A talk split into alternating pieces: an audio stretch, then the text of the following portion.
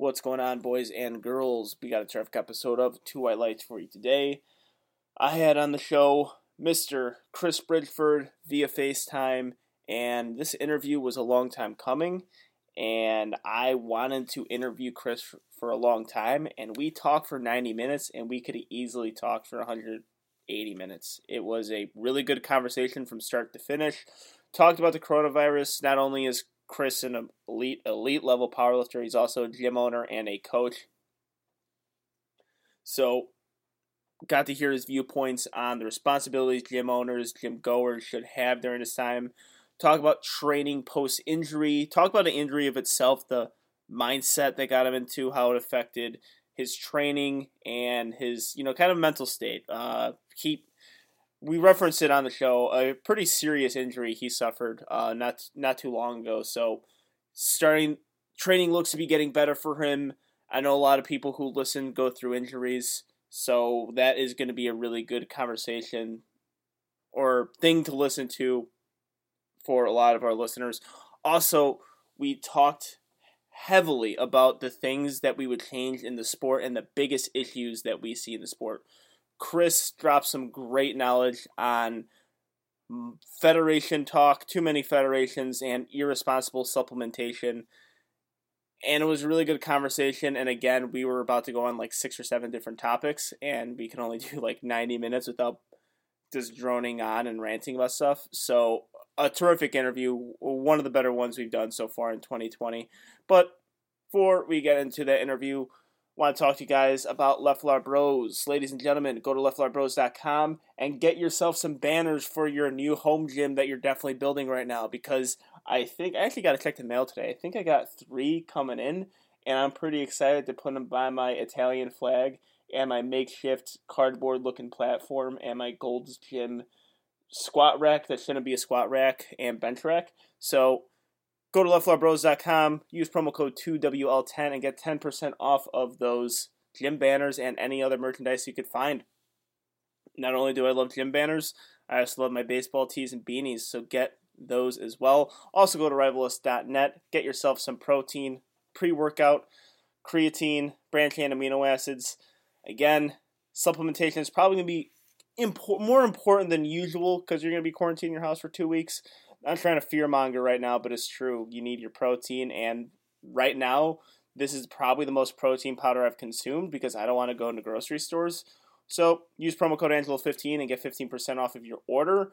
Because again, I've been ordering a lot of protein powder recently because I need to hit my macros. Also, guys gonna wear some gear, Stoic gear is the preferred choice of Two White Lights. I love all of their equipment, and so far they've done good to me as far as keeping me safe, keeping my limbs warm and comfortable with this singlet, the sleeves, the wrist wraps. Get yourself some Stoic stuff as well. The preferred equipment choice of me and Two White Lights. And without further ado, here it is Two White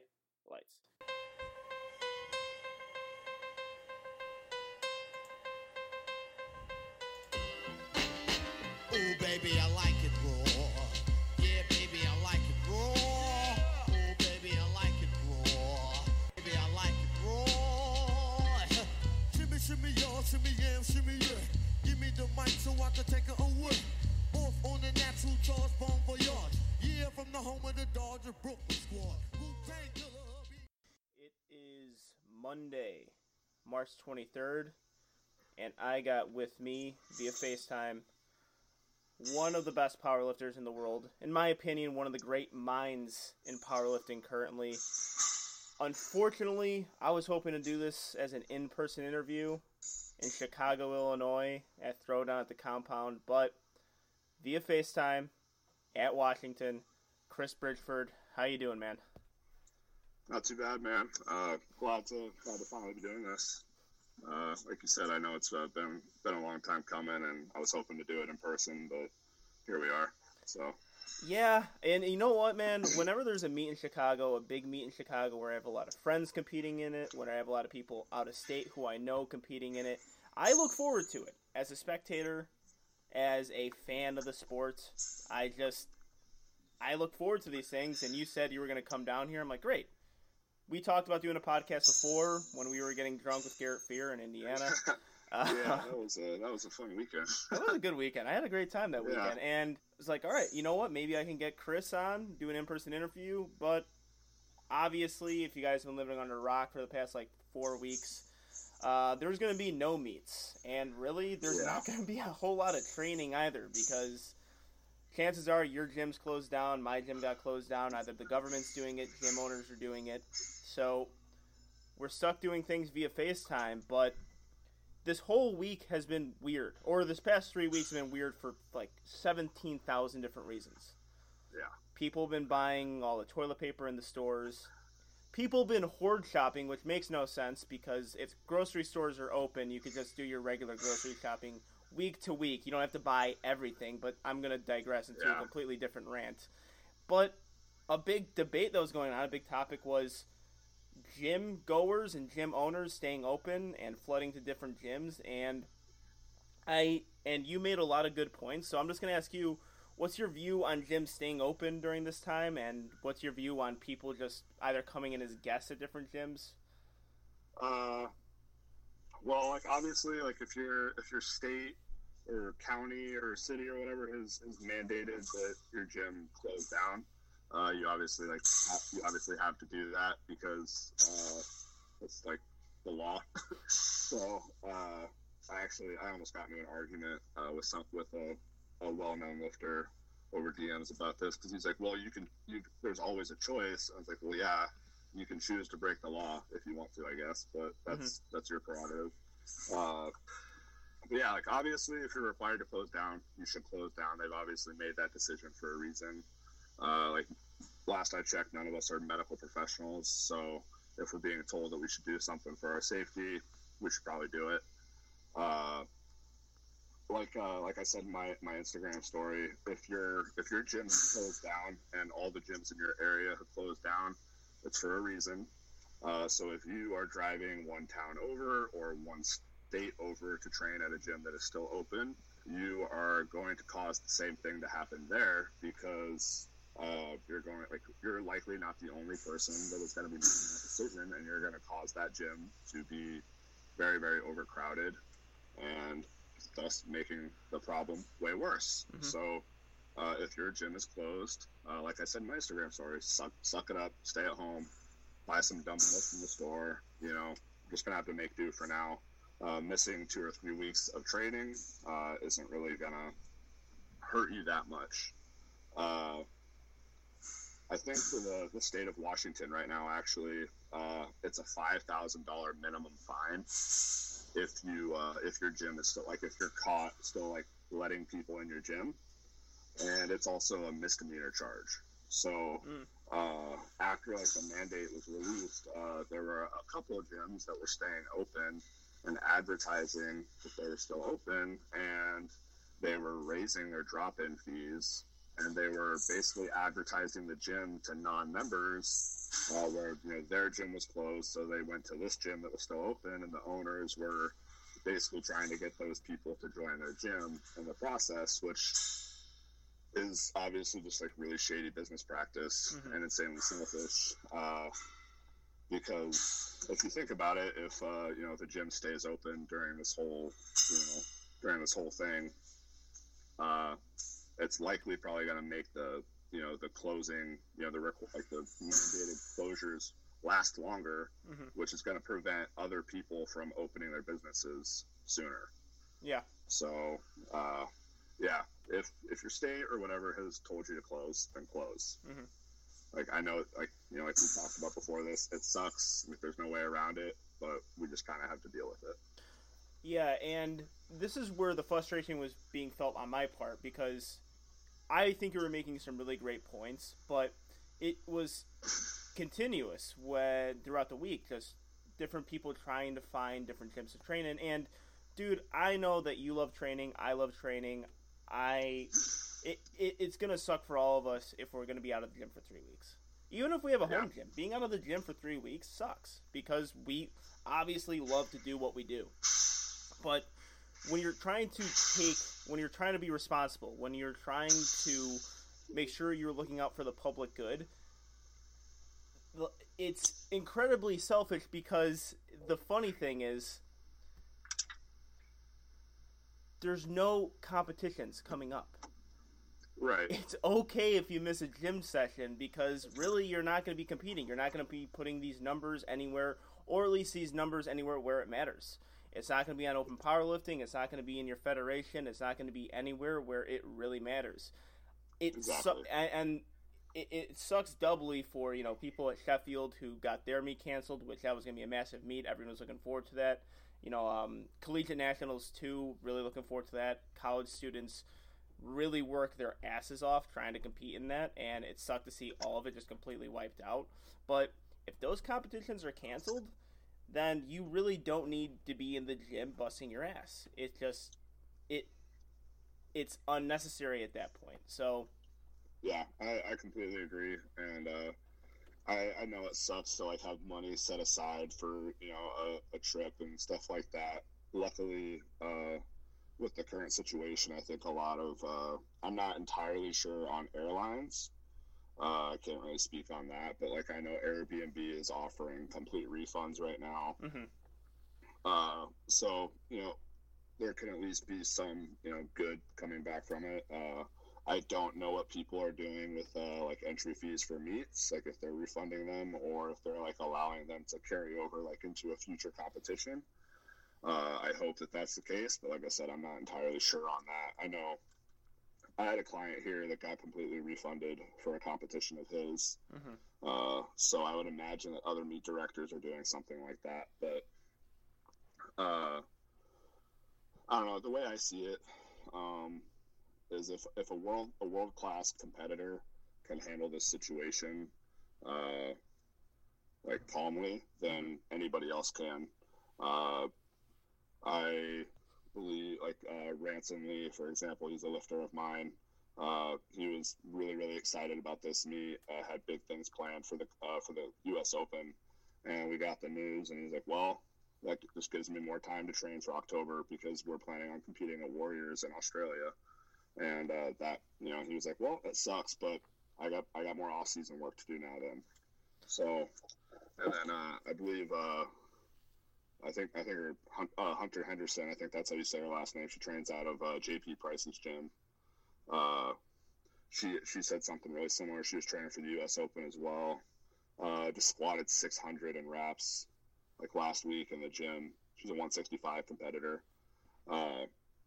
She said the same thing. She's like, okay, well, I just get a longer off season. I'll you know train, uh, just keep training until November, which is when the, the Open is going to be postponed to. So.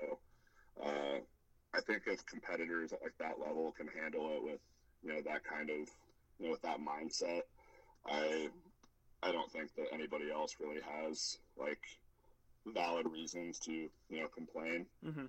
Uh, so that, that's just my my thoughts on it.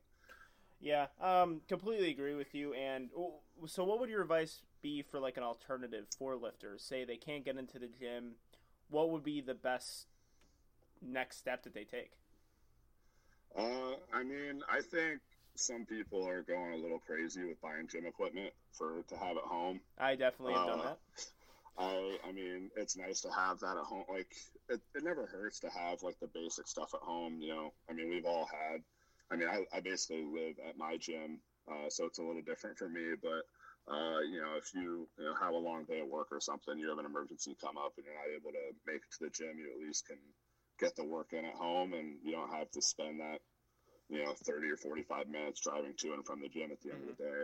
Uh, but I have a feeling a lot of people are going to be buying a lot of this gym equipment and they're going to use it for two or three weeks and then it's never going to get touched again. Uh, but you know, if you're if you're willing to drop the money on some some basic stuff for your garage, then by all means do it. Uh, if you are already like worrying about like living within your means uh, during this whole, whole like stressful situation, I would definitely not recommend spending a bunch of the extra money that you have on gym equipment. I would definitely put that money towards things that are more important, like paying your rent and your other bills. Because I have a I have a feeling quite a few people are, are doing that and not and not budgeting their money well.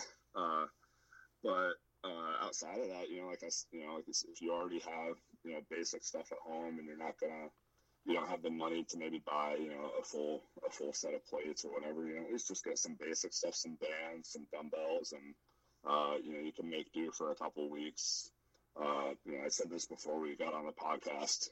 A lot of people are probably uh, overtraining anyway Yeah. as is. I feel like I feel like a, a good chunk of powerlifters uh, train a little too aggress- aggressively far out from meets. So I feel like a lot of people will f- feel better and will actually feel recovered when they're able to get back into the gym uh, by being forced to stay at home and do body weight exercises and mobility work. So.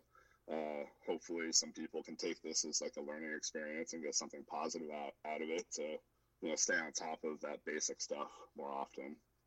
Oh yeah, I agree. And I there can be some good coming out of this, you know, like self quarantine or self shelter thing, whatever term is being used for uh, this whole staying inside your house or within your means kind of thing. But I think there is going to be some good to come out of it. I think lifters can take a step back. Those who are overtrained, and God knows there's a lot of them in powerlifting. Good, good powerlifters and bad bad powerlifters Oh, a lot, a lot of them could, you know, a lot of them overtrain. A lot of them kill themselves when there's no need to kill themselves. So maybe maybe taking two or three weeks off is going to be best for them to just work on some simple bodyweight stuff. But you know, you mentioned the home gym situation. I actually, and you kind of helped me too. Uh, find me some plates in the meantime because Uh, that's funny. I think you you responded to like the same ad that I sent you. I think, and you were like, "I already did it." yeah, I'm like I already So- met the guy, shook his hand, and bought it from him. Yeah, because that was funny. Yeah, because I was looking, and then a few of my friends were like, uh, "There's yeah weights in New Lenox." I'm like, "Oh, New Lenox, perfect. 25 minutes away from my house." Drove over there, Yeah. spent some money, uh, came back, and then right when I came back and said, "You sent me the message," I'm like, "That's hilarious," because I was literally just there. I took a little selfie by the plates for you, but uh, yeah, I but and, and you know i have my stuff you know trainings we're just starting a new block so it's it's whatever you know it, it works for now it's good.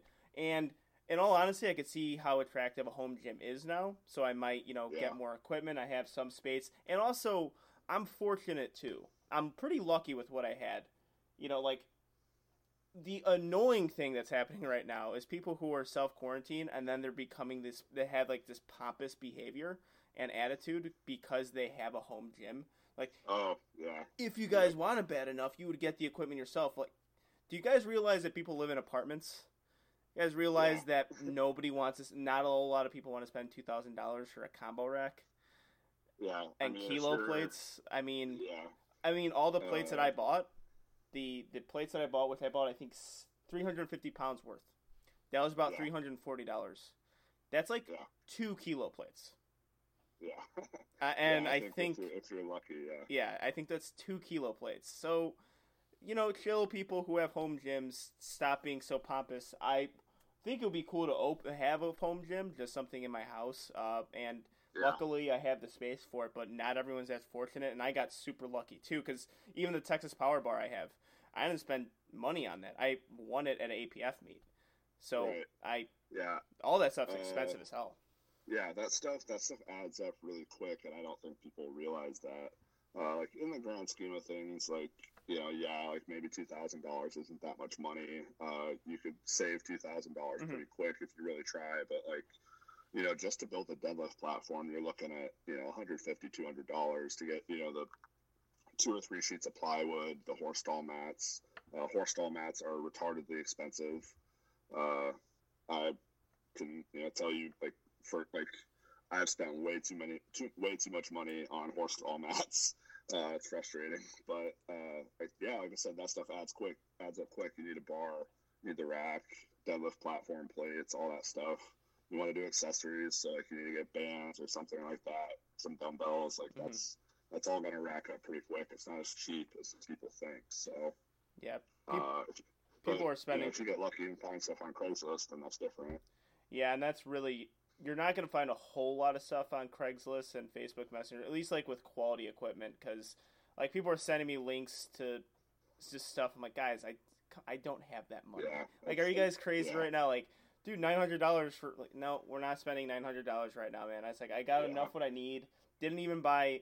I ordered some horse stall mats uh, on Amazon for like forty bucks, but right now I'm deadlifting on like w- plywood taped together with duct tape. So Yeah. again, it really it was all in my wine cellar. Yeah. So the wood that I use to press people people legitimately think I'm deadlifting on cardboard right now. Uh, I would just like to say one, you guys are so clueless sometimes. Like I'm not deadlifting. Do you think like you're breaking your tile? I'm like, guys, it's not cardboard. It was a joke that it was cardboard. Yeah. I'm not deadlifting on cardboard. I wouldn't. I would slip. I would slip and fall. Even on my Yeah. squats, I would die. Like it, it's Yeah. not gonna stay on tile. But yeah, the thing that I have to press meat in the wine cellar is being used as my deadlift platform right now. So Oh, well, as soon as it's it done, it's going to be pressing meat soon. So, Yeah. uh, and well, I mean, if it works, it works. yeah, and again, for the time being, it'll work. Maybe some horse stall mats like above it would work, but um, yeah, like people. The only reason why I did is because I had a few of the equipment already, uh, and the rack. The rack is not supposed to be a combo rack. You're not supposed to squat on that. I'm squatting on it. I just kind of manipulated the equipment so I can squat on it, but it was a bench set I got when I was 14 years old. Right. I got it for my birthday when I was 14 years old. I asked for it because I played high school football. That's what I'm using right now. So it's not like I went out and bought this stuff. And overall, I spent $350. That's Yeah, it. I mean, that's yeah, that's about as good as it gets right there. So Yeah. uh, yeah, I had a I, I let a couple clients uh, borrow some plates out of the gym here. Uh, just you know, two like two pairs each, just so they could because they had a bar at home. Uh, just so they could do the, the basic stuff at home and you know not have to worry too much about you know not doing anything while they're at home but uh, and I know I know some other people have been fortunate enough to you know be in the same scenario. They were able to borrow some equipment from a friend or their you know gym owner or whatever it might be. So, uh, but yeah, uh, it's really it's not going to be the end of the world if people just take it easy for a few weeks. This is an like you said, it's an opportunity to focus on other things that Mhm. you might have been neglecting in your life. You know, uh, read a book. You know, educate yourself more on training or you know rehab work, anything really. It could be lifting or non-lifting related. Uh, to see it as an opportunity to take a break from lifting because I know plenty of people who their own the only outlet they have is lifting. Yeah. And you can tell who those people are because of how they're reacting to the situation. hmm Uh, now, like I, you know, I it's okay. Like I'm not judging anyone for not having any any other hobbies outside of lifting, uh, but it's not bad to have multiple things that you know give you some sort of fulfillment. Because if you have that one thing taken away from you, you're going to shut down. You're going to freak out, and it's going to make everything else going in your life that much worse. So it doesn't hurt to have multiple avenues of things that like can take up your free time. Oh yeah, absolutely. And you're in a unique position, and uh, actually a lot of people. So it's not that unique, because I think a lot of people are in the same position you are in right now, because you're a gym owner and a coach. So Right. when people are complaining about not being able to train or just bummed out, I, I actually want to use the word complaining for a lot of people because, like you said, it's an outlet for a lot of people, and I could one understand the passion for wanting to be in the gym, but if you're upset about that, also think into take into account just the other people, say your coach, say the gym owners, because right now that's a massive financial burden for them as well, and that is how they're getting their income. So a lot of people are losing their income. Some people, the gym is their income, and I would take a step back and just look at that portion of it as well, because I feel like we're getting a little bit. Not not a ton. Uh, I'm not going to say like all these powerlifters are doing this, but there are some who I think are being a tad selfish right now. And really, if you take into account what your coach is losing, what your gym owner is losing, and I've been advising all people who at least follow me to try to support them any way you can. You know, keep those Yeah. gym memberships going for as long as you can. If it's a massive financial burden, then no one's going to judge you if you give up on it. But if you could still support your gym and coach, um, I would advise you to do that. Yeah, I mean, you pretty much hit the nail on the head there. I mean, obviously, I don't want anybody to, uh, you know, cause themselves any financial distress by, you know, uh, by doing that. Uh, but also, like, if you're barely able to afford coaching anyway, uh, you probably shouldn't be paying for coaching. Like Mhm. I, you know, I say that I say that to everybody. Uh, you know, after I tell them my pricing, and some people, you know, when they when they hear that, they're like, "Oh, that's you know, like I think I can make that work." And I'm like, "Well, if that's your answer, you probably should just, just should not do this." Mhm. Uh, you know, it's you know, it's not a necessity. Uh, there are cheaper options out there. Uh, so yeah, maybe this isn't a great idea for you anyway if you don't have your finances lined up. So uh, I've been really, really lucky. I've only had one person cancel their membership at their gym. I've had a couple clients that have had to talk to me about putting things on pause. Uh, you know, because they have kids, they have you know, a, you know, family to support. I don't. I get that. Um, I, you know, I'm a big believer in like planning ahead, and uh, you know, I understand like especially for people like in the service industry, this is going to cause a lot of issues, and some people probably aren't going to recover from this. But like, this is why you know they they you know when we're told I don't. Uh, I remember talking about this like in classes in high school. Like this is why we're told to save money. Like we're supposed to like my parents always told me like you save ten percent of every paycheck that you get. Mhm. Uh, and this is why we're told to do that because I know we don't plan for pandemics pandemics to happen, but when something crazy comes up that you don't plan for, like you need to be prepared for it financially. So I know not everybody's able to do that, but you know things are good for right now. Uh, I've been pretty fortunate with my clients and all the members of my gym.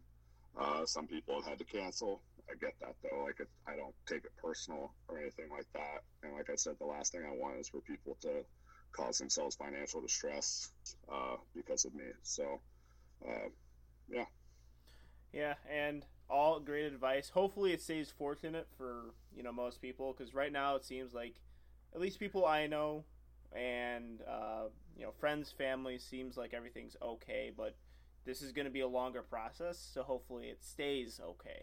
But that was our coronavirus talk. I want to talk about something that's yeah. I'm, I'm per- I've I've talked about uh, I've talked about coronavirus plenty. Uh, so Yeah. I'm, I. I'm I'm good to talk about something else. Yeah, I said last podcast I wasn't gonna like try to talk about coronavirus too much, but it it was topical, at least in the world for powerlifting. Just you know, but if this or so if the coronavirus didn't happen, if none of this was going on, if you were in Chicago coaching, you're uh, there was four people, three of three of whom I'm very close friends with. Um, Right. I was gonna discuss to you how's your training currently going because I'm sure 99% of people who listen to this show are aware of how good of a power lifter you are. Uh, one of the best power lifters in the world, one of the craziest deadlifts I've ever seen, one of the most technically proficient deadlifts I've ever seen.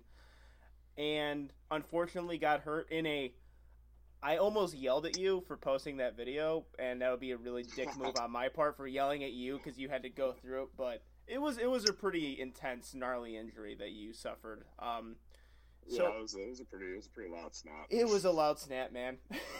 I could still Yeah. I hear that snap. I hear that in the the, the video. Like like Yeah, whoa. my uh, my business partner, training partner, uh, he like I'll play the video once in a while, and he like he hates it. Like he leaves the room whenever I play it. Uh, yeah, it was. I mean, it was pretty stupid on my part. Uh, but you know, after it happened, I just I was you know I talked to Jaffe about it, my coach Trevor Jaffe. I talked to Garrett. I, you know, I talked to a lot of people about it, and I just said you know like it was bound to happen at some point. It was just you know it was my turn. Uh, you know, it's when you're you know playing with fire like that, it's not really you can't really avo- avoid it, and you can't really plan for it. It's just it's gonna happen at some point. Yeah, and I think Uh, if, if you're a power lifter and you're watching that video, um, which I, if, if listeners want to uh, watch it, it's on your page, so you could uh, go through and look for it if you guys would like. But I think the reason why a lot of power lifters could see that video and just kind of get that feeling of like having to leave the room or something, or getting you know, uh, just that cringe feeling is because the position I saw you in is like, ah, shit, I'm in that position a lot. Like I'm like Yeah. it's like you're set. Like I could see like oh wait, I could kind of feel that tightness in my quads too sometimes. Right when you're Yeah. setting in, I think like a lot of like oh this could happen at any second to any one of us. Yeah. So that's I, I would, think uh, I would say the biggest thing is don't train deficit sumos. Uh, that's definitely not going to be on the table for me again ever. mhm. Uh, I, I was a big fan of putting those in the mix. Uh, I first like got introduced to those. I'm not. I this is in no way bl- blaming uh, Kabuki strength coaching uh, because the that is how I was introduced to them. The first time I ever did sumo was off a deficit when I was when I started working with Kabuki strength, and uh, I loved them. Like my dead my deadlift blew up uh, after running uh, a couple training blocks with them. Uh, I think it was a combination of things when that happened. Just kind of like repetitive, like stress to that leg, and obviously, you know, the the the torque and the strain I put on my knee and my quad by being in that position. So, uh, yeah, if you're if you're somebody that uh, you know d- trains sumos off a deficit, I definitely wouldn't do that. Yeah, and and all, but recently I've seen you're in the gym again. You're seeming like training is going a little bit better now. So, yeah, just kind of take me through that, like altering training after an injury, uh, and how's training been going for you recently? Because it's always good Yeah. to see you know weights starting to come up, especially on deadlift, and like things Yeah. are hopefully getting in the right place now. Uh, yeah. Uh, recently, training has been going has been going really really well. Uh, just the that was what two weeks ago now, the week of the Arnold. Uh, I had a pretty good week of training. I hit uh, I hit 804 and then 849 at the the Pinnacle lifting party on Sunday. Uh, Unfortunately, I was couldn't see you do that. I'm sorry. yeah, it was uh, it was really uh, weird uh, uh, because I was able to stand up with it, but then at the top, my my knee definitely still got really really shaky, so I could tell that it was a little. I was just a little shocked at like holding that much weight again mm-hmm. because the, the heaviest I had went before that was 705. Okay.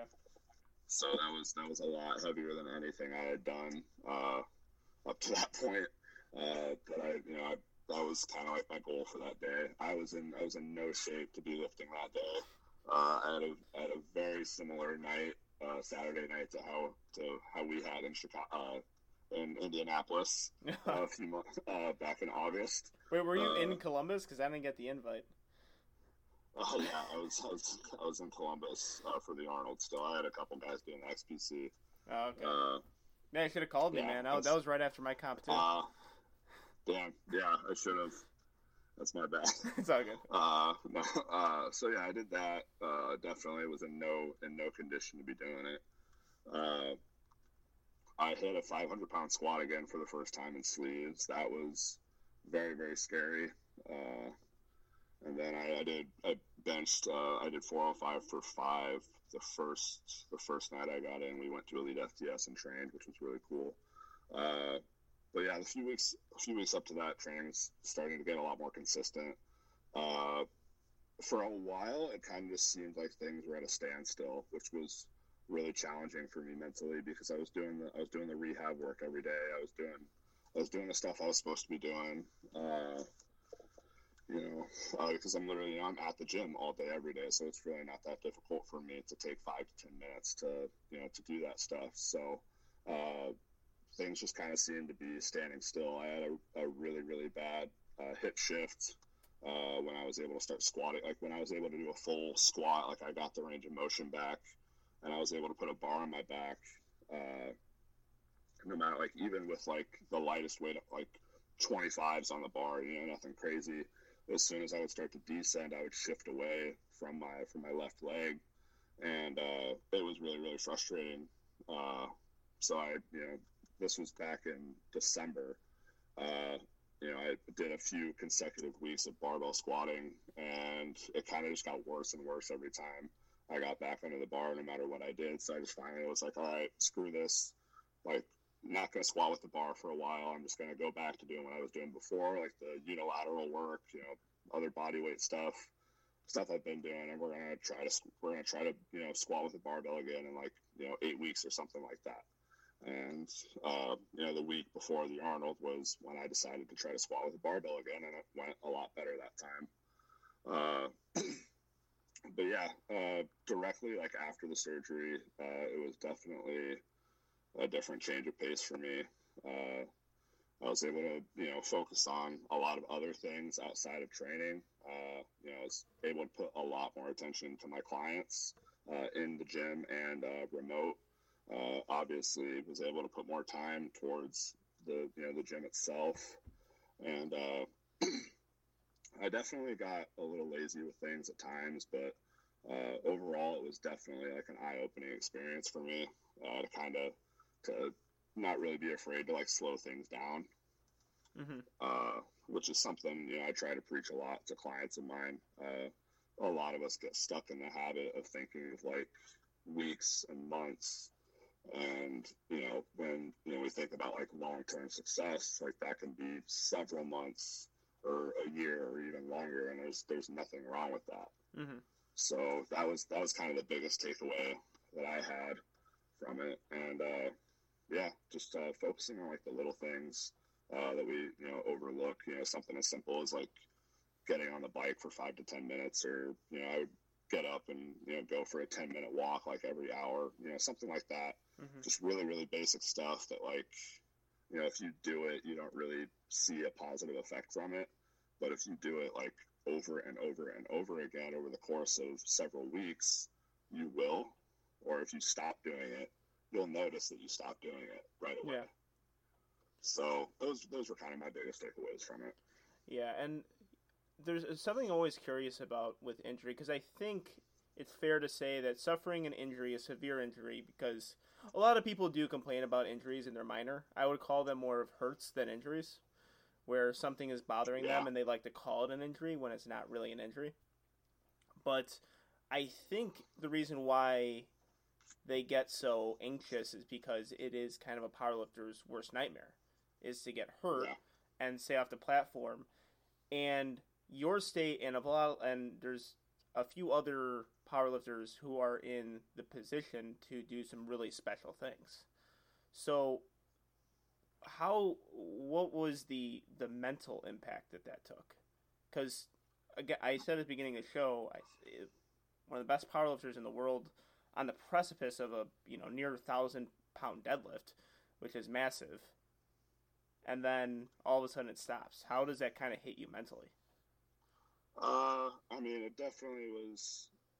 Uh, it, it took it took a lot out of me at first. Uh, I definitely, I definitely felt sorry for myself for a little bit, and uh, I guess when like the questions started rolling in, because I don't really expect people to you know to pay attention or you know to to message me like their opinions on things or anything like that. Like, you know, I I was lifting before Instagram was a thing, and uh, you know I'll continue to lift even you know if Instagram you know wasn't around. Uh, but I I had a lot of people messaging me say, asking me if I was going to compete ever again, and that that I can't really say that that pissed me off. That's not the right way to word it, but I guess I just was very very surprised because the thought of being done never really crossed my mind. mm-hmm.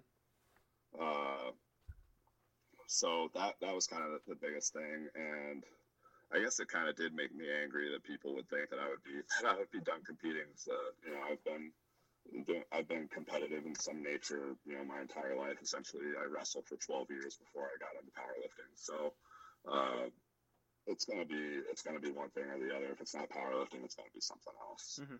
Uh, so yeah, that uh, that really took me took me by surprise. And yeah but I got- people say dumb shit on instagram way too often like Yeah. people don't Uh. understand the because it happens to me like daily where they ask me something i'm like you guys realize that you're being insulting by asking me this but Yeah, like because uh, one guy told me in direct uh, in my dms that he's like dude i think you have the potential to be top five in 83 one day i'm like oh thanks man thank you for thinking i have the potential for that yeah, and also who the hell are you it's a very like backhanded compliment. and then on top of it, he's like, man, I think you could. He's like, one day, I, th- I think you could. uh It's like, I think you'll be on the same level as Jamar and Russ and Noriega. And I'm like, I just out totaled Jamar.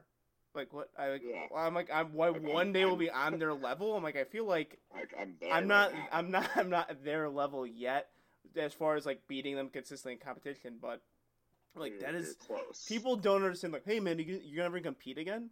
Like they say that so like Yeah, just out of nowhere. It's Uh, like, hey, dude, can you just not ask that question right now? Because that's not the best Yeah. question to ask. Another good question to ask you is, how are you doing, Chris?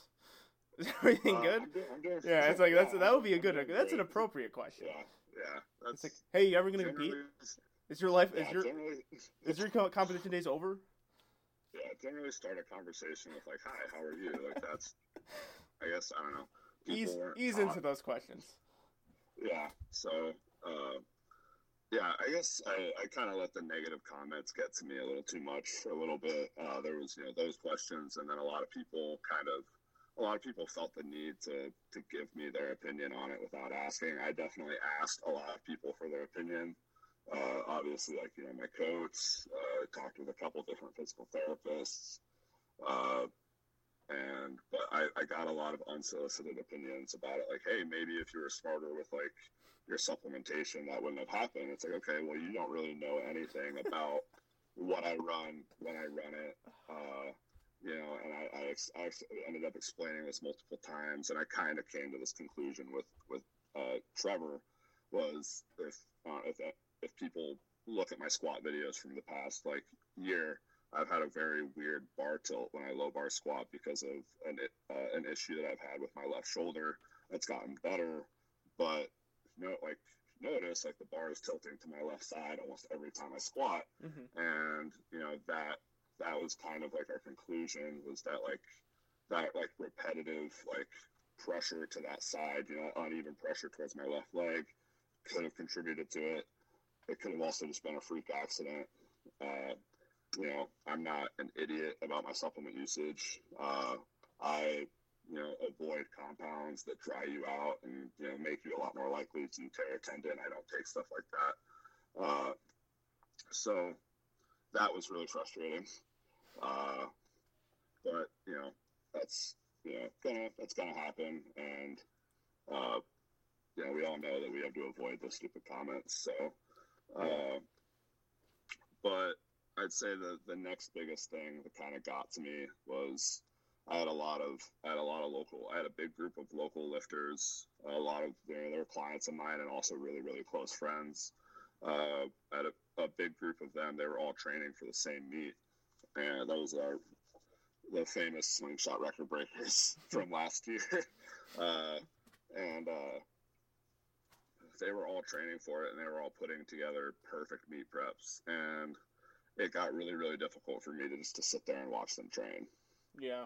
uh, that was that was honestly the biggest thing. Uh, it was really fulfilling to, to watch them to watch them do it and to watch them go through the meet prep and then for them to all have the meets that they wanted to have uh, but it was really really difficult to just have to sit there and watch and like not be able to like be a part of it and train with them uh, because like I, I opened a gym and I got to train I got to train in my gym for like I not even two months, and then I got hurt. It's like, okay, I have this gym. I spent all this money on this equipment. I can train in it.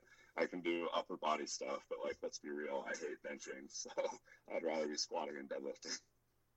Yeah. So uh, I'd say that was the that was probably the, the the next the next biggest thing for me. Yeah, and I think I spoke on this before on the show where, you know, someone gets hurt and they have friends or, you know, teammates who also compete and this happens in other sports too where say you're the starting quarterback and you get hurt, but then the backup quarterback leads your team to a Super Bowl and you're on the sideline the entire time watching it. Like that does take a mental impact on those athletes and it still does take an impact on powerlifters too. It's like of course you're going to be happy Yeah. for them and psyched for them, but if you had your say, you would be out there with them and like just watching them have fun and you know hit their goals. It's not that you're upset at them; it's like you're upset at yourself, and it's a pretty common feeling to have. But a lot of people don't want to admit Yeah. it, and you kind of you have the you had the balls there to admit it because a lot of dudes and Yeah. and females will not admit that they're like, but you know what? I got to see my friends compete. That was awesome. Th- part of that eats at you a little bit. It's like because Yeah, it's not so much. Again, you're not mad at them. You're mad at your current situation. Yeah, you know, I've I've nobody but myself to blame for the situation. Uh, that's why I loved lifting in the first place. Is I had nobody else to blame. Uh, you know, for my for my failures, except for myself. hmm Uh, I have to remind myself of that sometimes because it's really easy to point fingers and make excuses. But uh, my final, like my final takeaway from it was, okay, uh, I realized how much I love coaching and how much I can improve as a coach. Uh, because, like I said earlier, I was able to give a lot more attention to my clients. I had a lot of free time to sit down, uh, have conversations with Trevor and other coaches, and really get better at coaching. And that was a big positive takeaway for me. So I realized how much I love coaching and how much I want to continue to do it for as long as I'm able to. And there will be a day where I'm happy to be done lifting and to focus only on coaching. I know that that day is going to come and I'm going to be perfectly happy when that day happens, but it is definitely not. Yeah, it's definitely not in the near future. Like I definitely still have goals and I'm going to put everything I have into, you know, to reaching those goals. And when I'm done, I'll be done and I'll move on to coaching, you know, completely. Uh, but I'm not there yet. Yeah, you you might have been the only guest I had that gave that definitive answer to that um, to the question of, you know, what would you rather be, a coach or a competitor? And so far, everyone has been like in a pretzel with that question because it's a hard thing to choose. You know, you Yeah. want to do both, but you're the only one to acknowledge like one day I'll stop lifting and I'm fully ready to coach. No one so far has really said that. Uh, Well, yeah, I mean, I, I tell people that coaching is my career, and that's ultimately what provides me, like with my, you know, provides me with fulfillment. Mhm. Lifting is lifting is my hobby. yeah, You know, lifting doesn't pay the bills for me. You know, I've yet to. You know, I think the most prize money I've won at a meet is uh, twenty two hundred dollars. So uh, I have I have yet to win any of the the big prize money at any meet. and Uh, even if you win those, I mean, like, is that yeah. really going to take care of your yearly salary? I don't think so. Exactly. No. So, uh, yeah, coaching coaching is my career. Lifting is my hobby, and uh, it's it's a lot easier to to to stay in a, a good mindset when I when I treat it that way. So, uh, the you know probably the best the best meets I've had and the best training cycles I've had are when I'm really just enjoying it and just having fun, and I take you know I find some way to take a lot of the pressure off myself. And I get insanely serious about a meet prep and insanely uh, serious about a meet and you know, very very compet. Not uh, competitive is not the right word. Mhm. Serious is really the only word I can think of. Just very in tune to it. Uh, it just puts so much unnecessary pressure on you know on myself, and I've that was kind of another thing that I that I realized during the whole process was, hey, like I have my best meets when I'm just having fun and not really thinking about numbers. I'm not really thinking about like going head to head with anybody. You know, I'm not hyping it up or anything like that. I'm literally just going and treating it like another day at the gym. Yeah. So Sure. Yeah, hopefully see you on the platform soon, sooner rather than later. And but since I have yeah, you, if, uh, yeah, I was gonna say if the if the world doesn't end, uh, I'll be I'll be back on the platform in October. Uh, I'll be competing at Warriors in uh, in Australia oh uh, nice, end of October. So nice, yeah. Hopefully, well, if I'm gonna be selfish, if the world does end, I'm the number 283 kg lifter in the IPF right now. So I, I mean, I could I could kind of go to the I could go to the grave, literally to the grave, saying that like, well, you know, Russ, Sean, and all those other beasts didn't compete, so I'm like number two in the world right now. It's well, I mean, it's okay. At least you haven't been uh, dubbed by by Garrett Fear as the most anticlimactic powerlifter there is.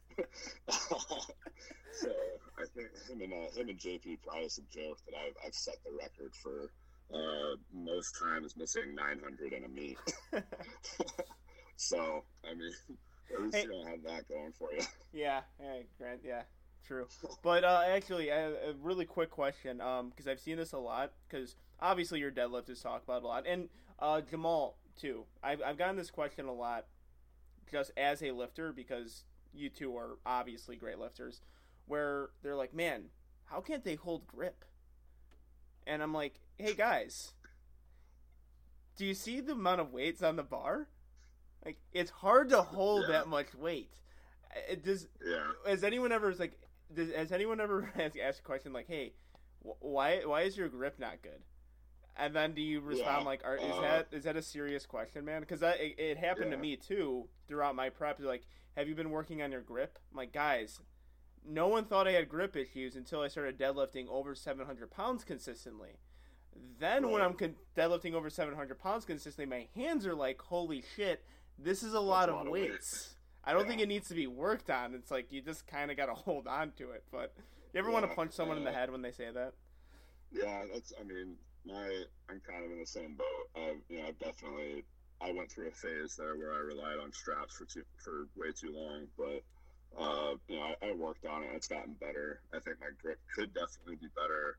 Um, you know, working on you know getting better at hook grip again because I went through. I had a stint there where I was able to pull hook grip really well, uh, and for some reason it just stopped working. I don't know what I was doing wrong, but uh, so yeah, like it's it's the same thing. Like I can I can pull you know I can pull low eight hundreds and I can hold on to it for you know as long as you know anybody would want me to. Uh, but when I get to that like 880 900 plus mark, uh, it starts to get pretty heavy and I, like I just I get frustrated with those questions for you guys. Someone legit like- messaged me after Jamal missed like 900 in a meet or something. Like, man, how can't this guy hold on to grip? I'm like, hey, listen to what you just said. Uh, uh, just say what you just said to me, but slower. How can this guy pounds. not hold on to 900 pounds? You're asking, like, yeah that's not too many people can hold on to it. It's a really hard thing to Yeah. do. I'm not even talking about It's- technique, straps, and that kind of stuff. I'm saying if you're maxing out, it's hard to hold on to. I just think it's a yeah it's a dumb question that I've been asked about you guys, and I just thought that if I were you guys, I'd probably be like, hey, never talk to me again. Just stop talking to me. Yeah. Stop asking me questions because I Uh, think that's a dumb one. I've had that question asked way too many times, but yeah, it's, it's a lot of weight, and it's honestly, it's not fun to try to hold on to, to 900 pounds. Like I, you know, I do not, I do not look forward to attempting that lift. Uh, I look forward to getting to celebrate afterwards. yeah, Uh, absolutely. she's fine. Yeah, she's fine. Sorry, someone's my dog out. Uh, but yeah, it's it's. I don't know. I just try to avoid those questions because I've definitely, you know, I've been sloppy about things in the past, and I'm willing to admit that. And there's things I could have been better about, but like, you know, I've I've pulled 860 in competition. It's not like I'm, you know, it's not like I can only pull 700, you know, without straps, and I'm, you know, able to pull 950 with straps. Like, you know, I've I've pulled my best pull in the gym is 915, and my best pull uh, unofficially without straps, I've I've pulled 880. Uh, I pulled 880 in the cage, and then I've pulled 904 uh, in training uh, in 2018. Uh, it was kind of a it was kind of a soft walkout, but you know I've, I've pulled you know close to what I've pulled with straps without straps. So it's not like there's a huge like 150 pound or 100 pound uh, difference there. Like there was at, at one point, but it got it's got a lot closer. So, yeah. uh, but yeah, uh, I've still I've still missed 900 too many times in a meet. That's irritating. yeah. So Ten- tends to happen. But since since I got you on here, one thing that I've always appreciated that you do is you're opinionated and you really don't hold what you have thinking back. So, perfect question to ask you: What is the biggest issue you see in powerlifting right now? And or was one thing you could change as well, like a double question kind of there. Uh, oh boy. uh, kind of hard to kind of hard to pick there. I know. Uh, I'd say the two that I probably uh, that I probably would talk about the like just off the top of my head instinctual response. The two that I talk about the most would be the number of federations, and then uh, we talked about this earlier. Uh, kind like this is going to be iffy to talk about, but like irresponsible drug usage. Mm-hmm.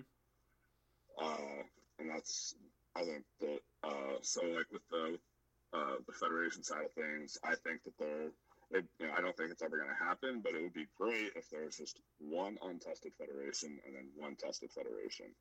You know, Yeah. I'm not going to get into the whole untested tested argument. Like if you if you do, you do. If you don't want to, that's great. But uh, I think if we like if we want lifting to be considered more like or powerlifting, like if we want things to be more legit and we want it to be less of a, a meme sport as people some say, as some people say, uh, yeah, it'd be.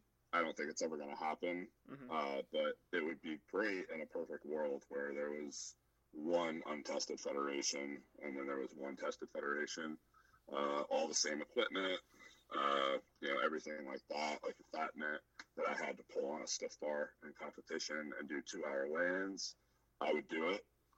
You know, uh, I don't cut weight anymore anyway, so two hour weigh-in wouldn't bother me. Uh, I'll, I'll- like I said, I'll pull on a stiff bar if I have to. Let's just have two federations. Uh, that'd be that'd be great. Uh, it would settle a lot of arguments, uh, and the only argument that would be left is the tested versus non-tested argument, which I can deal with that argument. That you know, having that conversation doesn't bother me. Yeah, and Uh, the only arguments that are really get started in is I feel like people who aren't really competitive in the first place. I feel like when you're super competitive, that stance kind of goes away. Where like you understand the difference pretty easily between tested and untested federations.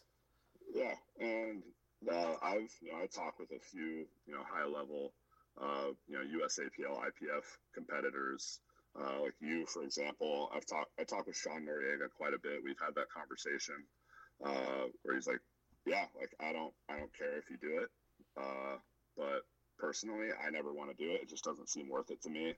Uh, because like he's kind of in the same in the same boat as I am with how we approach uh, powerlifting. I feel like uh, you know he's very competitive, obviously, but it's not really. It doesn't mean that much to him that he's gonna you know put something in his body that's gonna you know jeopardize his health. Mhm. Which I I completely respect that. You know that's the whole point behind you know taking it or not taking not taking it is if you're okay with it then do it. If you're not then don't. Yeah. So. Uh, which I guess kind of ties into the next thing that I see a lot that's that's really frustrating for me. I talk about this quite a bit. Uh, I actually was talking about this earlier this week with a client of mine and a friend of mine, uh, Nicholas Anderson, who runs the Nerds Who Lift podcast.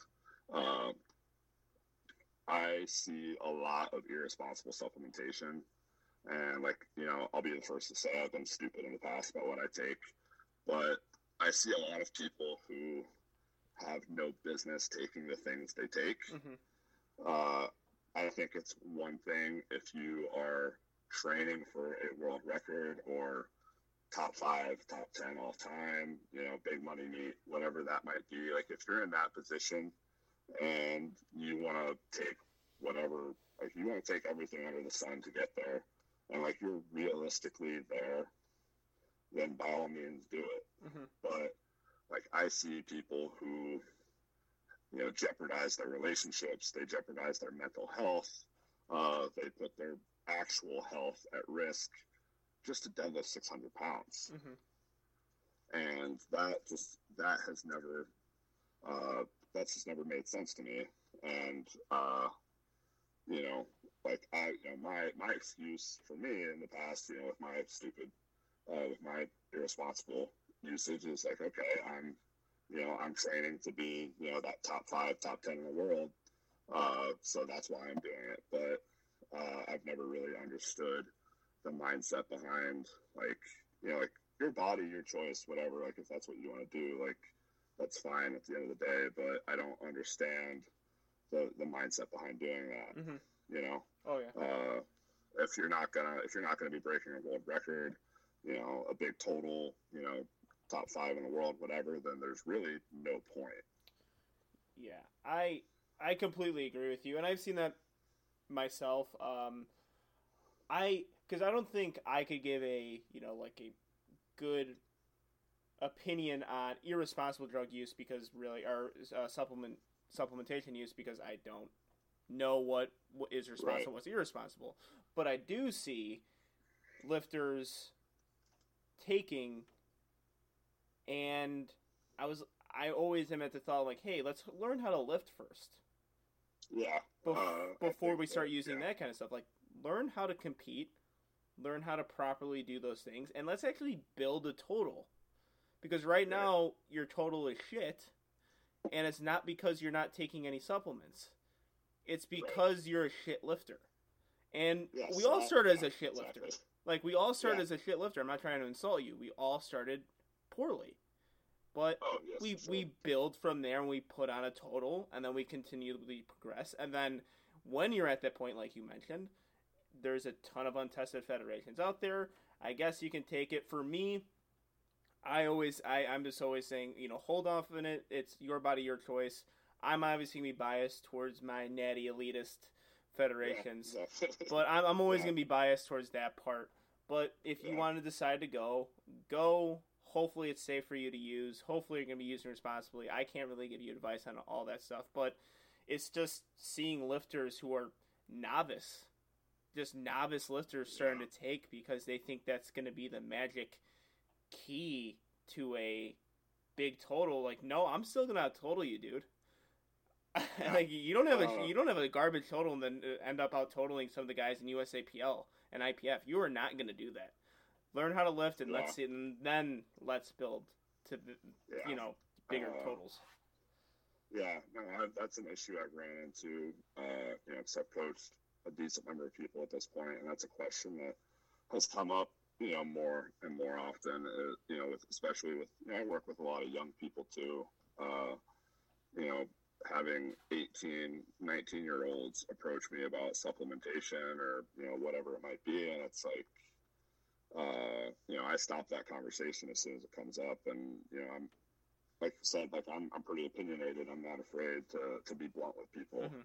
And, uh, you know, I'll, you know, in some cases I've been like, Hey, like, Hey dude, like I have females that are squatting and deadlifting more than you. Like, you know, you just need to get, like, you need to, you need to eat more. You just need to get stronger. hmm You know, you like, you need to build muscle mass. Like there are a lot of things that you could do. There are a lot of avenues that you could explore before hitting this one. Like five years from now, let's have this conversation again Oh yeah, if you even if like if you could even be consistent for five years, like that's mean to say. It's like it's it's not It's a really mean to say though. It's like it's a because weird it's a weird way to word it, but like you have to earn the right to get to that step. Uh, of course, and then even um, uh, this even applies for natty lifters, like just natural guys who they're talking about things that are just way too advanced for them, and they haven't even got on the platform yet. Like, hey man, do you think I could been just there. like, you think I could step onto, you know, do you think I could, uh, you know, get prime time with this? Like, yo, yo, yo, yo, we're we're way ahead of that. Be consistent Yeah. first. Prove to me that you know how to, and it goes along with equipment too. It's like prove to me that you know how to lift. Prove to the world that you know how to lift. Prove to yourself that you know how to lift, and then let's start thinking about those little micro things that's gonna You help. could. I mean, yeah, you could apply that to literally every aspect of lifting. You could apply that to the programming as well. I have, uh, you know, I've had clients, uh, you know, very recently. Even even then, I'm pretty selective about you know the that process now. But uh, you know, I'll get people who've only been training for two years that say, like, tell me like, hey, I have to hit an RPE eight single every week for bench in order for my bench to go up Mhm. and like they tell me this like this is like a 20 year old you know who benches you know he you know he might he weighs you know 240 pounds and he benches 315 uh and you know he tell, like you know he tells me like i need to i need to hit a top single every week in order for my bench to go up and it's like well first of all how did you come to that conclusion uh just because it's something probably something you did in the past and you enjoyed it so you think that that is, you know, Mhm. it's obviously beneficial to your training because you enjoy doing it. But like I said, there are a lot of other avenues that we could explore to getting stronger before having to like approach that style of training. Uh, because I know that's like a very popular thing, uh, especially more with like USAPL lifters. I feel like that that st- that highly that high specific style of training, I feel like is more is more popular. But uh, like I said, that you can apply that to, to every aspect of lifting. Uh, and it's the funniest thing to me when somebody, you know, asks me to coach them, but then tells me, like, tells me what I need to put in their programming, uh, without, without running what I am thinking about putting together for them Mhm. at all. So I, you know, I'll say like, how about you just run this for eight weeks, run this for you know eight to twelve weeks. Just trust me, and if things aren't panning out after that, we can talk, and you can tell me like what you like what I need to be putting in your programming. Oh yeah. Uh, so it's just it's funny how like that like that you know can be applied to to everything from equipment to the you know the supplementation to the programming, uh, all of it really. So uh, people people want results now. They don't want to actually have to you know wait and be consistent for a long period of time. Which which is a shame because it might sound cliche and cheesy. That is kind. I miss those days really. I do miss the days where it's like 22 years old wasn't even competing in powerlifting just i just really like lifting weights and i try to figure out ways for myself to get stronger and then even when i started competing the same thing just the process of getting results and the long process the marathon of getting those Right. results and really to me it's like that was that was really fun for me that's the reason why i did it it was the fun part but people are so intertwined with their phones. They follow King of the Lifts. They follow all these different pages and they see these great lifters. They see the clout that they get. They see the sponsorships that they get. And then they're going to find out that a lot of those sponsorships don't mean shit. But they see all that stuff and they want those results right away. It's like, no, dude. The, the, the golden years of the sport is when you're just figuring it Ah. out. It's fun. It's like, that's the fun part. Yeah. Really, yeah, it's the, the process. The process of it all is is the fun part. Yeah. Yeah, and also if I, with. if I could, yeah, Continue.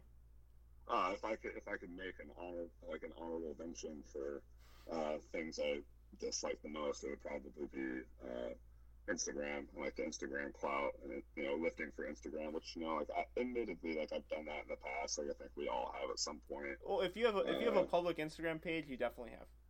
Like yeah, so uh, but now like on the coaching side of things, uh, like the effect it has on my ability, like if the effect it's had on my ability to coach people in the past is is definitely made me dislike it more because I have lifters that like you know they want to they're like oh do I get to hit like a three rep max this week? Do I get to hit this this week? Whatever like they want to do the fun stuff that they see all these other people doing and it's like hey that's what the meet is for.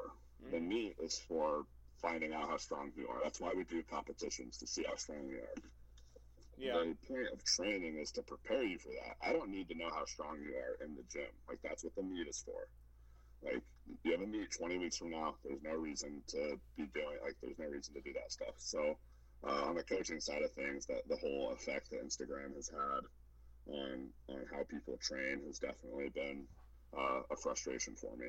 Oh yeah, and I and I think that hits that point home where I think a lot of people are being dictated on what they see. They want to emulate certain lifters. They want to be certain lifters, and they want to be on the stage that they're on, and they're just not there yet. But they're going to try to push themselves into that position for Yeah, nothing more than a big ego stroke. Because once you're there, once you're once you are actually there and hitting those big numbers, it you like for me, for example, broke a national record deadlift or American record deadlift, felt great, yeah, awesome. Um, I talked about on the show how honored I was, but towards that Monday, the high wore off completely. Yeah. I'm thinking about you know, like, all right, well, we got another like we got to think of another meet we're gonna do. We got to get back to work immediately. It's like you're gonna you're gonna work yourself up into a frenzy for that just one. I mean, seriously, like not even 24 hours of jubilation. Yeah, Like you for you yourself forget about it, and guess what?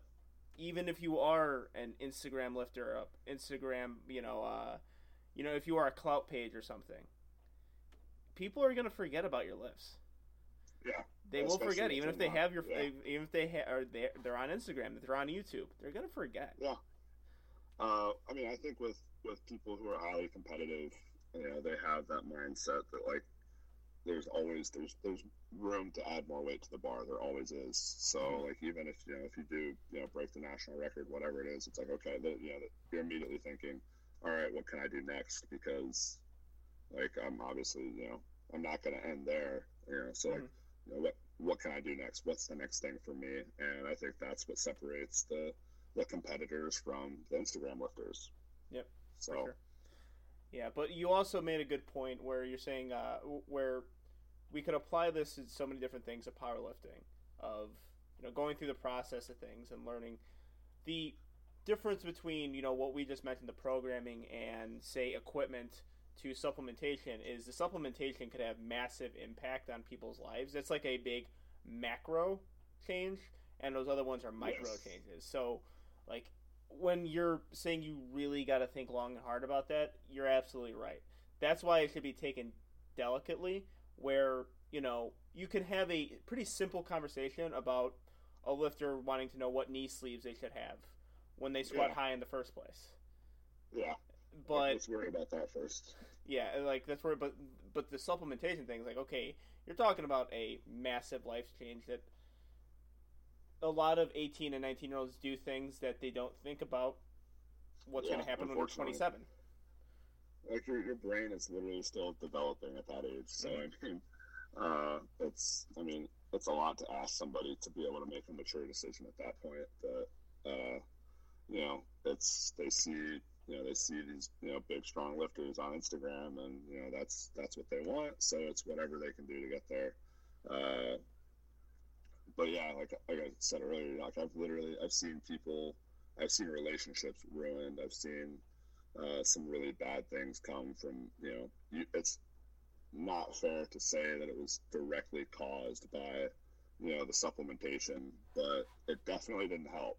Oh yeah, i think i think it's i think it's safe to say that. So and like you know my my opinion like my mindset uh, it's like why would i do anything you know i have these other things that are clearly very very like way more important than lifting or hitting a PR. So why would I do anything to jeopardize that? You know, especially you know I'm not married or anything like that. But if I was, like, why would I do anything to jeopardize that? Mhm. You know, so uh, I understand. You know, not everybody thinks that way. Again, no judgment if you don't.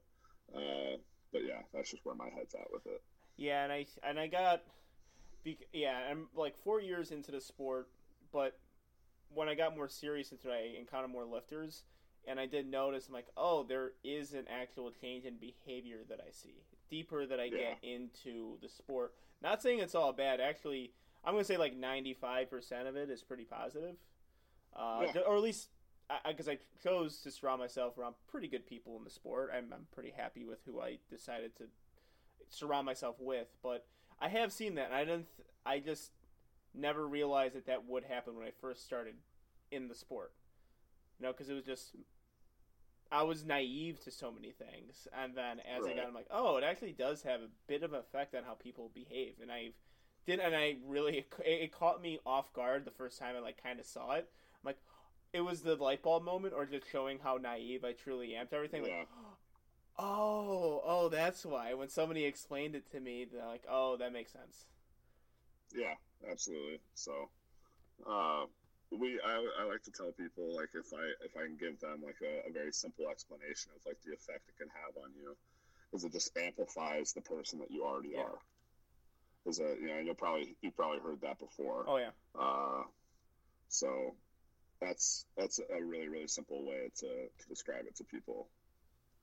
For sure. And really, the only the only true opinion I have on that whole you know situation and just I it's we're in a unique position for this sport because when you get into powerlifting, the standard was set long time ago that you need to take this and this to be successful. Where in every other sport, literally every sport aside from powerlifting, it was you should never take that to get where you Yeah. are. And it's like such a weird like 180 turn where in this sport it's like okay, this is what you got to do.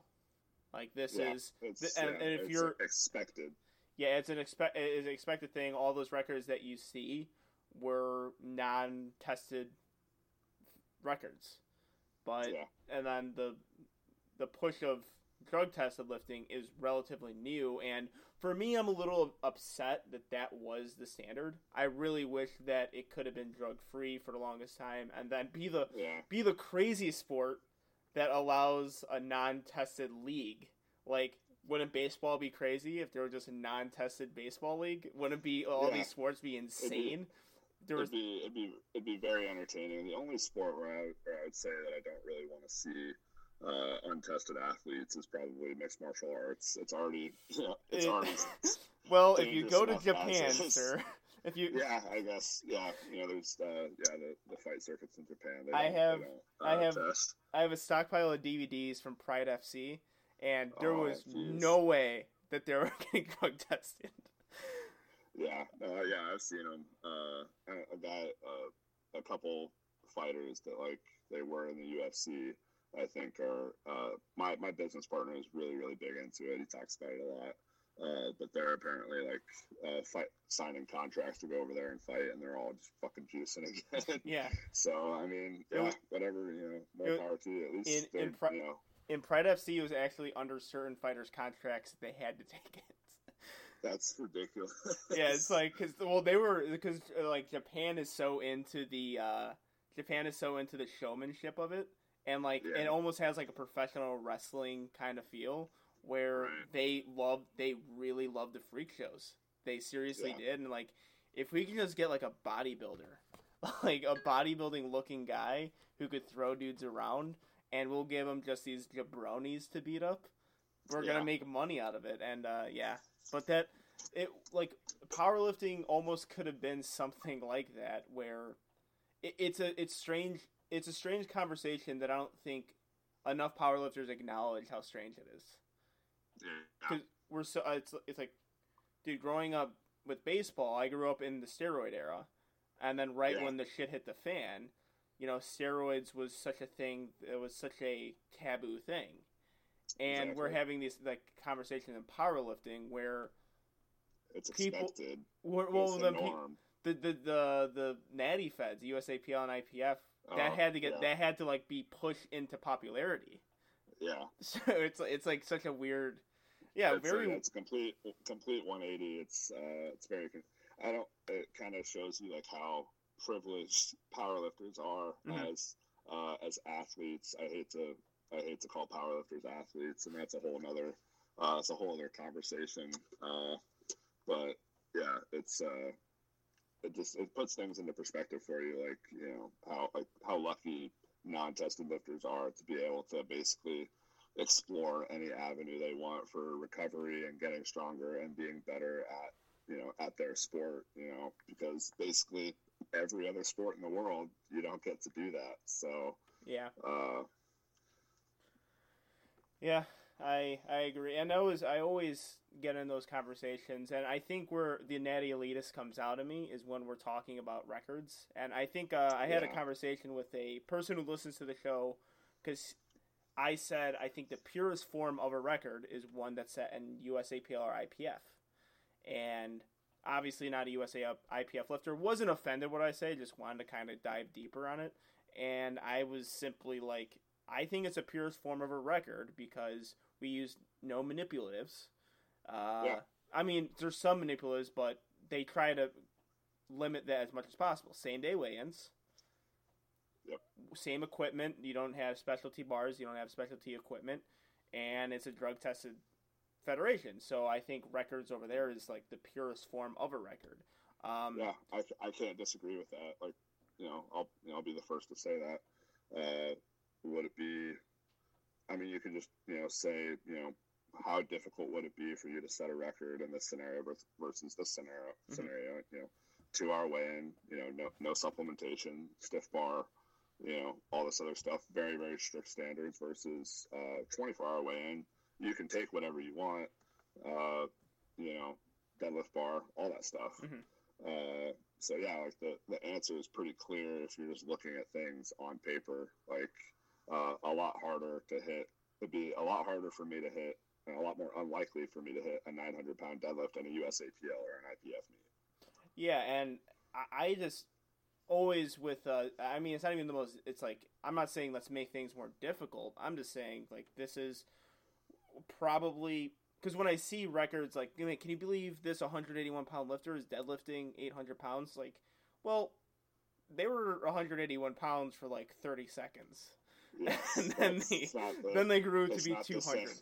It's It's not the same thing as doing the lift weighing 181 pounds. Uh, yeah, that's uh, that's a, I mean, that's a big reason why I, you know, I want to step away, you know, from from weight cut, like weight cutting. Like we're planning on hosting a meet here, and we're gonna do, uh, we're gonna do weight divisions, not weight classes. We're gonna group two or three. We're gonna group three weight classes into one weight division, and try to get people away from cutting weight. And it's gonna be biggest total wins. We're gonna, you know, we're gonna take the looks out of it and everything like that.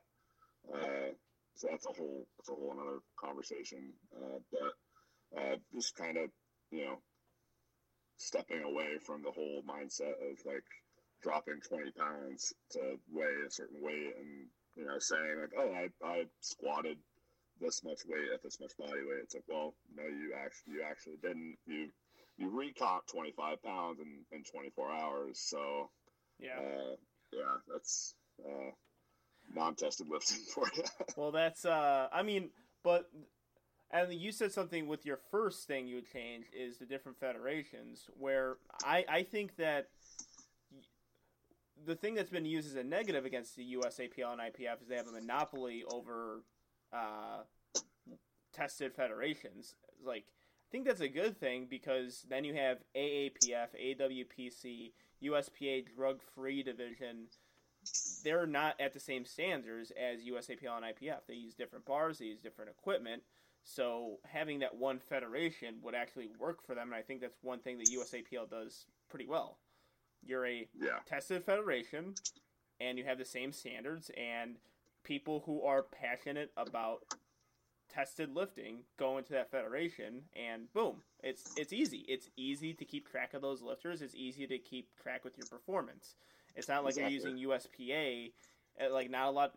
They're they're trying to have a good drug free division in USPA, but it's like then you're gonna muddy the waters more because you're talking about 24 hour weigh-ins. You're talking like I would just prefer to be one standard rule for everything.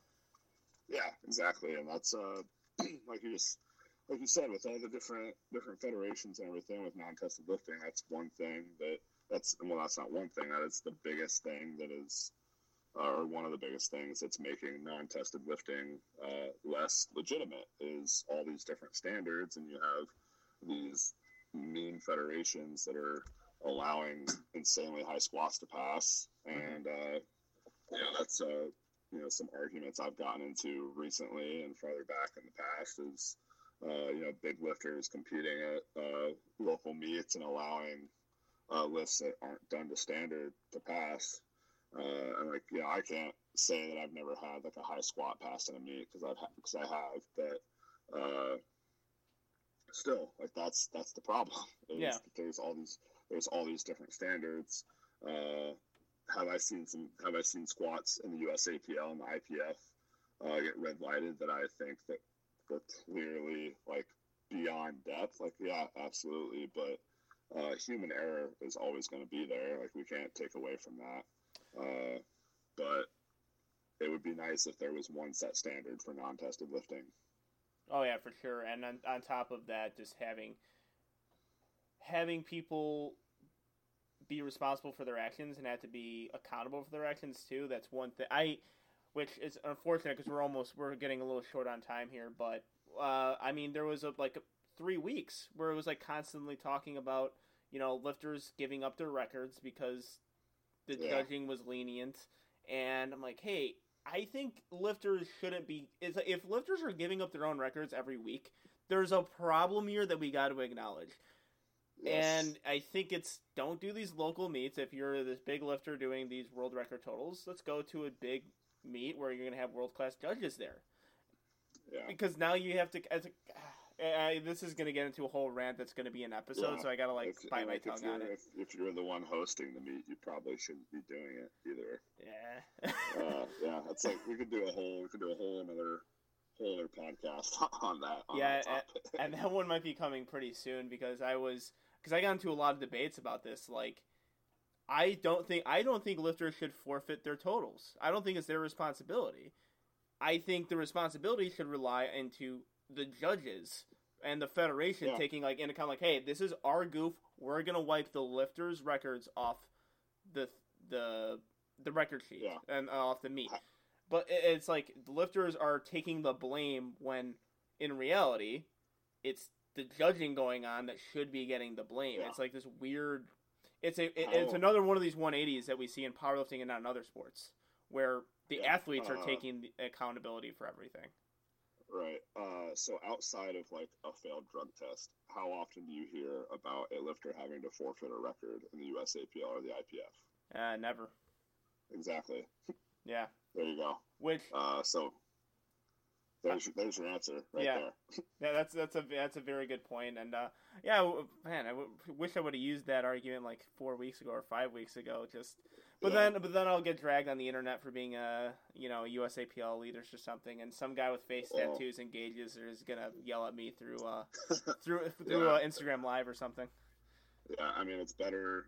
I mean, I mean, don't get me wrong. It's frustrating when a lift that is clearly done to standard should have, you know, should have passed.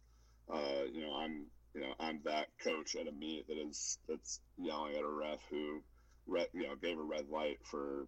Uh, I have no, re, I have no issue. Uh, you know, if you're a ref who has dealt with me at a meet, I have no issue with being like with being told why I was given a red light if it was for a reason that is in the rule book. But uh, when I'm given a reason for a red light that is not in the rule book, because I'm very very familiar with like the USPA rule book and all that stuff, and when I'm given a ref's interpretation of the rules, not what the rules say, Okay. that is a problem. Oh yeah, and I think we're starting to get into like kind of baseball territory with Oh, yeah. refing and like coaches too. It's like this is the rule. It's not like an exception to the rule, but now we kind of got to play towards the rules because umpires would say like or say uh or managers say like, well, he's calling he's not calling the inside strike today. Like, but it's in the rule book. They have to call the inside strike. But it's like, but the, he's not calling it. It's like he doesn't think that's a strike.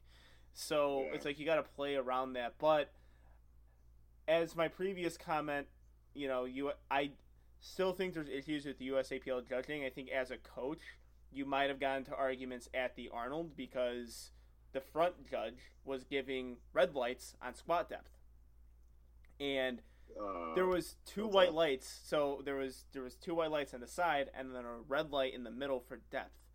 And whenever that happens, if I was a coach, I'd be like, "What the hell is the middle judge looking at?" Because yeah, the only time you should be red lighting anything if it's egregiously high. right. And if two side judges found it to be a white light lift, it's definitely not egregiously high. So Right. Exactly. and it wasn't because I was like, are they sure they're not missing commands? Are they sure they're not doing something else? Like, no, it's they're judging depth from the front today for U.S. for uh, that meet at the Arnold. So that to me, if I was a coach, I would get right into the uh, front judge's face and be like, "Yo, Yeah. you're not doing this right Uh, now."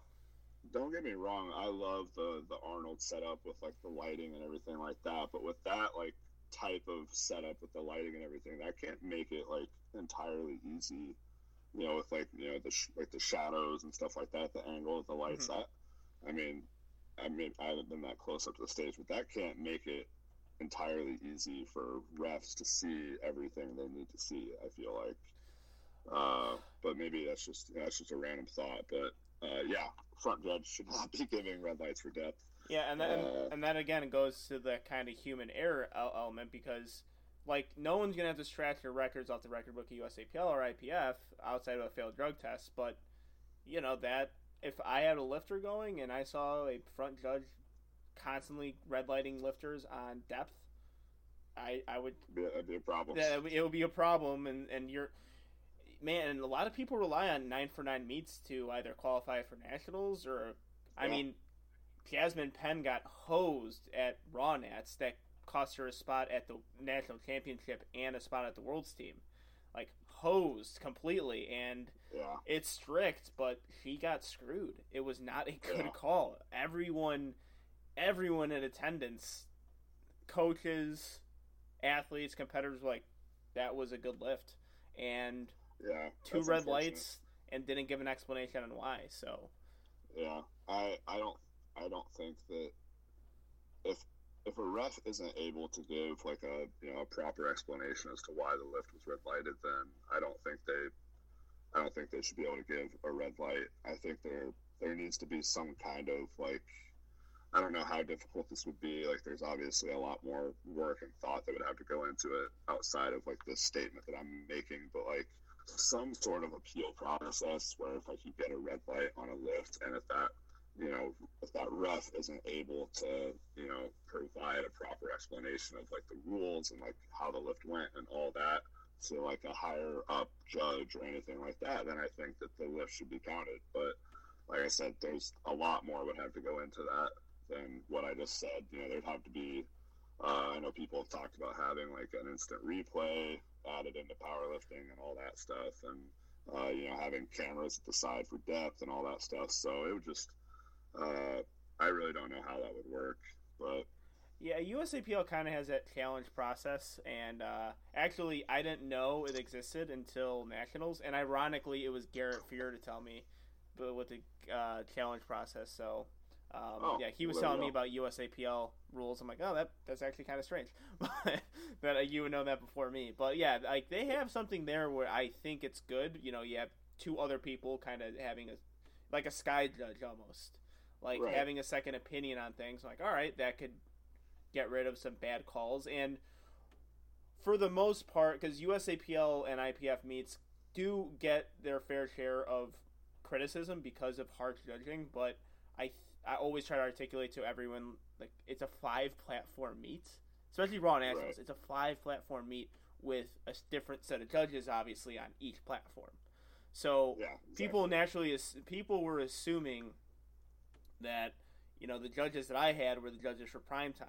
It's like I saw this one Yeah. female lifter get this lift, but why didn't you get that lift? It's like because they were on a different platform than me. They were going the same Yeah. time as me. It's like we're not the, we're not on this we're not getting under the same judging. And I think I, Yeah. s- I still think they do a really good job of having a five platform meet with consistent judging. Like that could be a catastrophe for a lot of other Yeah, meets. I yeah, I cannot imagine. I've I've heard some horror stories from coaches about having to to handle a lot of lifters at, at you know at that at that meet and being in that situation. It just does not sound fun. Yeah. I've I've I've handled ten lifters in one day on one platform, and that was a nightmare. I can I can imagine uh, what some of these other coaches are are going through in that kind of situation. So, uh, yeah, no thanks. Yeah. Well, unfortunately, we're running short on time, but feels like we could do a whole other episode on some other topic, man.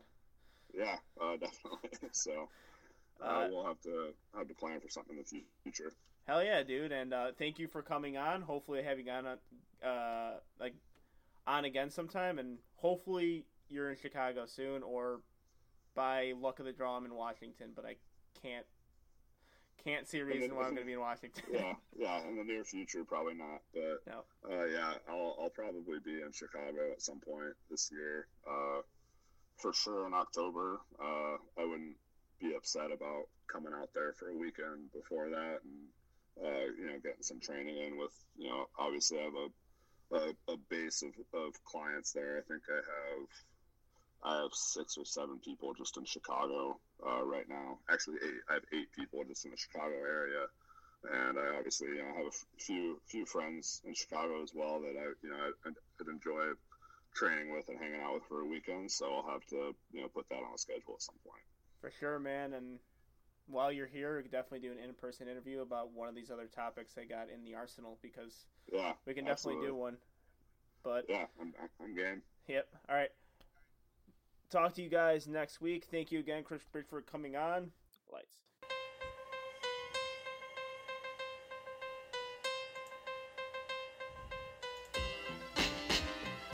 baby, I like it. Yeah, baby, I like it raw. Oh, baby, I like it. Baby, I like it shimmy, shimmy, y'all, shimmy, shimmy. Give me the mic so I can take away. On the natural. Yeah, from the home of the Dodger Brooklyn squad. Wu-Tang